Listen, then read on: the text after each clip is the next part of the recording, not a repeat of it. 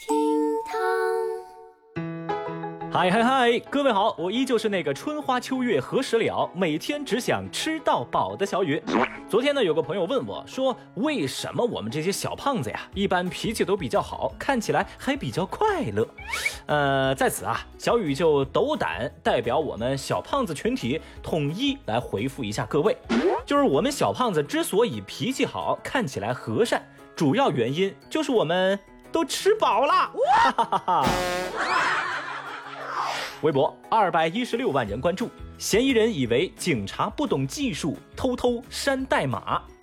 说今年一月，宁波江北警方接到了辖区某公司的报警，说其公司研发的一款软件与后台系统被山东省临沂某公司在没有经过其授权的情况下使用，并且牟利。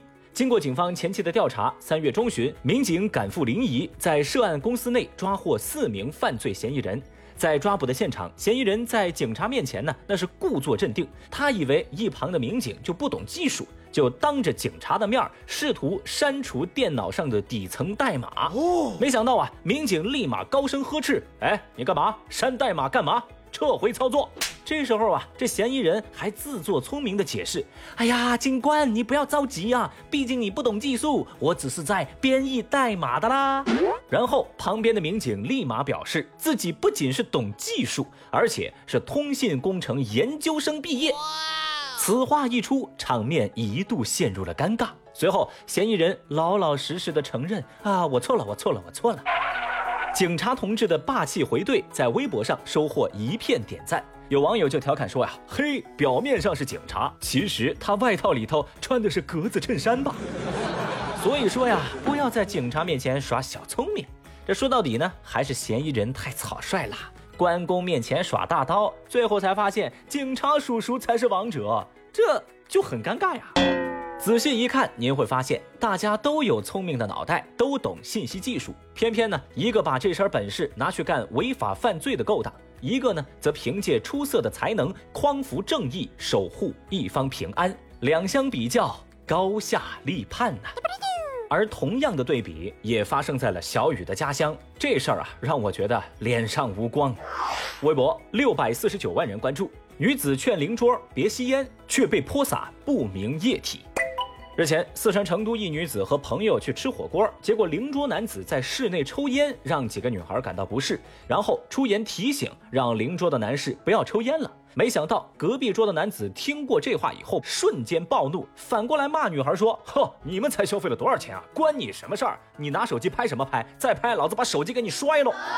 这隔壁桌的男子不但态度蛮横，对女孩恶语相向，甚至诅咒女生怀不上孩子。还将杯中的液体泼向了女孩，但令人意外的是，刚才发生的一切，整个过程中没有店员出面及时处理，而店里很多顾客语言上甚至向着施暴的抽烟者。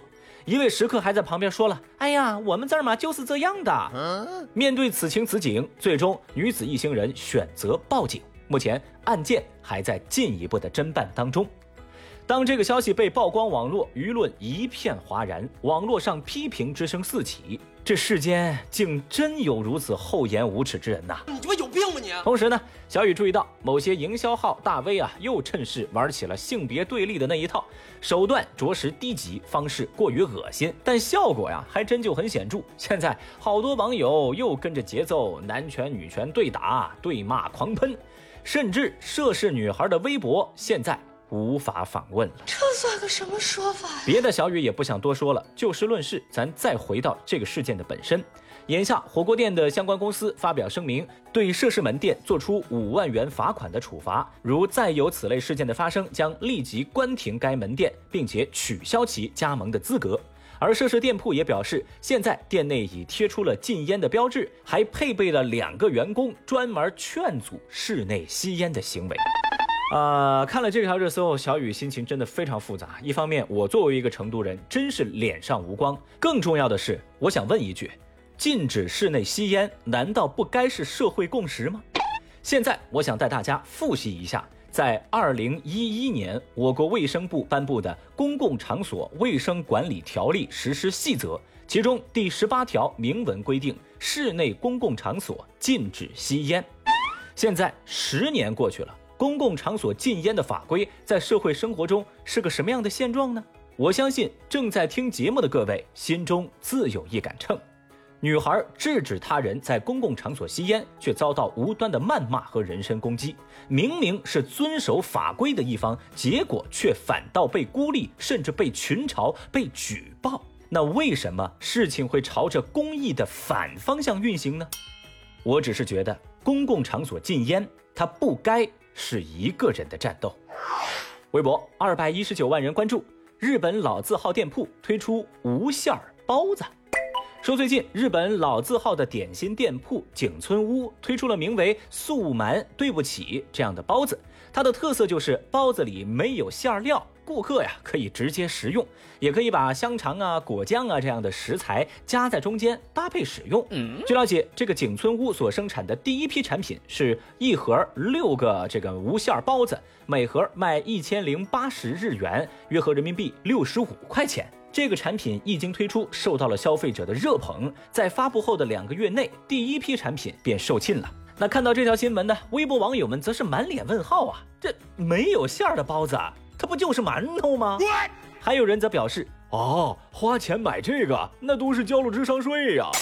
嗨，该说不说呀，小雨我都在想，我们该怎么告诉这些日本友人，这玩意儿就是馒头呢？啊，在线等，挺急的，真的，哪怕这馒头从我们中国运到日本去，也比他这个便宜啊，六十五块钱六个。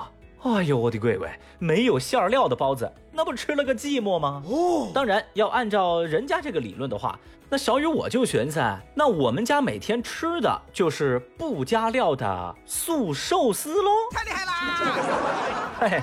小雨，我觉得这事儿低情商的说法就是这玩意儿叫无馅儿包子，高情商的说法就是抢钱就抢钱，还送什么馒头啊？您太客气啦！你在教我做事。说起来，把馒头包装成无馅儿包子来卖，真的是成会玩啊，成会玩。咱呢，还是来说些实在的，那就是我们的新疆专场好货——一杏黄果院吊死杏干货真价实，关键呢还有优惠。商品的链接依旧在我们喜马拉雅 APP、微博报最新节目音频进度条上方关掉广告看到的那个购物车当中。这国外的无馅包子，小雨实在不敢恭维，但是咱同胞货真价实的杏干儿，小雨必须支持。感兴趣的朋友也可以来到喜马拉雅 APP 找到最新节目了解一下哦。微博二百一十一万人关注，中国一线城市财富自由门槛一千九百万。据媒体报道，胡润研究院发布了《二零二一胡润财富自由门槛》，那主要考虑到住房、金融投资和家庭税后年收入，就把这个所谓的财富自由的门槛分为了四个阶段，分别为入门级、中级、高级和国际级。胡润研究院指出，中国一线城市入门级的财富自由门槛是一千九百万，二线城市一千两百万，三线城市六百万。而一线城市中级财富自由的门槛是六千五百万，二线城市四千一百万，三线城市一千五百万。哦，然后一线城市的高级财富自由门槛是一点九亿，二线城市一点二亿，三线城市六千九百万。那个，我不知道正在听节目的各位啊，你们听完这些标准，或者说这些财富自由的门槛，您是什么心情？小雨此刻只想说一声对不起，因为这不是我该打开的热搜啊。但是呢，我回过头又想了一想，咱也不必妄自菲薄，毕竟我离财富自由也就差个几辈子了，也也不远哈。再说了，人人都想要财富自由，那谁来打工呢？是不是？所以啊。各位打工人，让我们一起说出属于我们打工人的口号：打工人，打工魂，打工都是人上人，不拼爹，不拼娘，不拼工作，只拼命。好了，以上就是今日份厅堂微博报，解锁更多互动姿势，欢迎您来到喜马拉雅 APP，找到微博报的最新节目留言。同样的，我也在新浪微博等待您的关注，拜拜。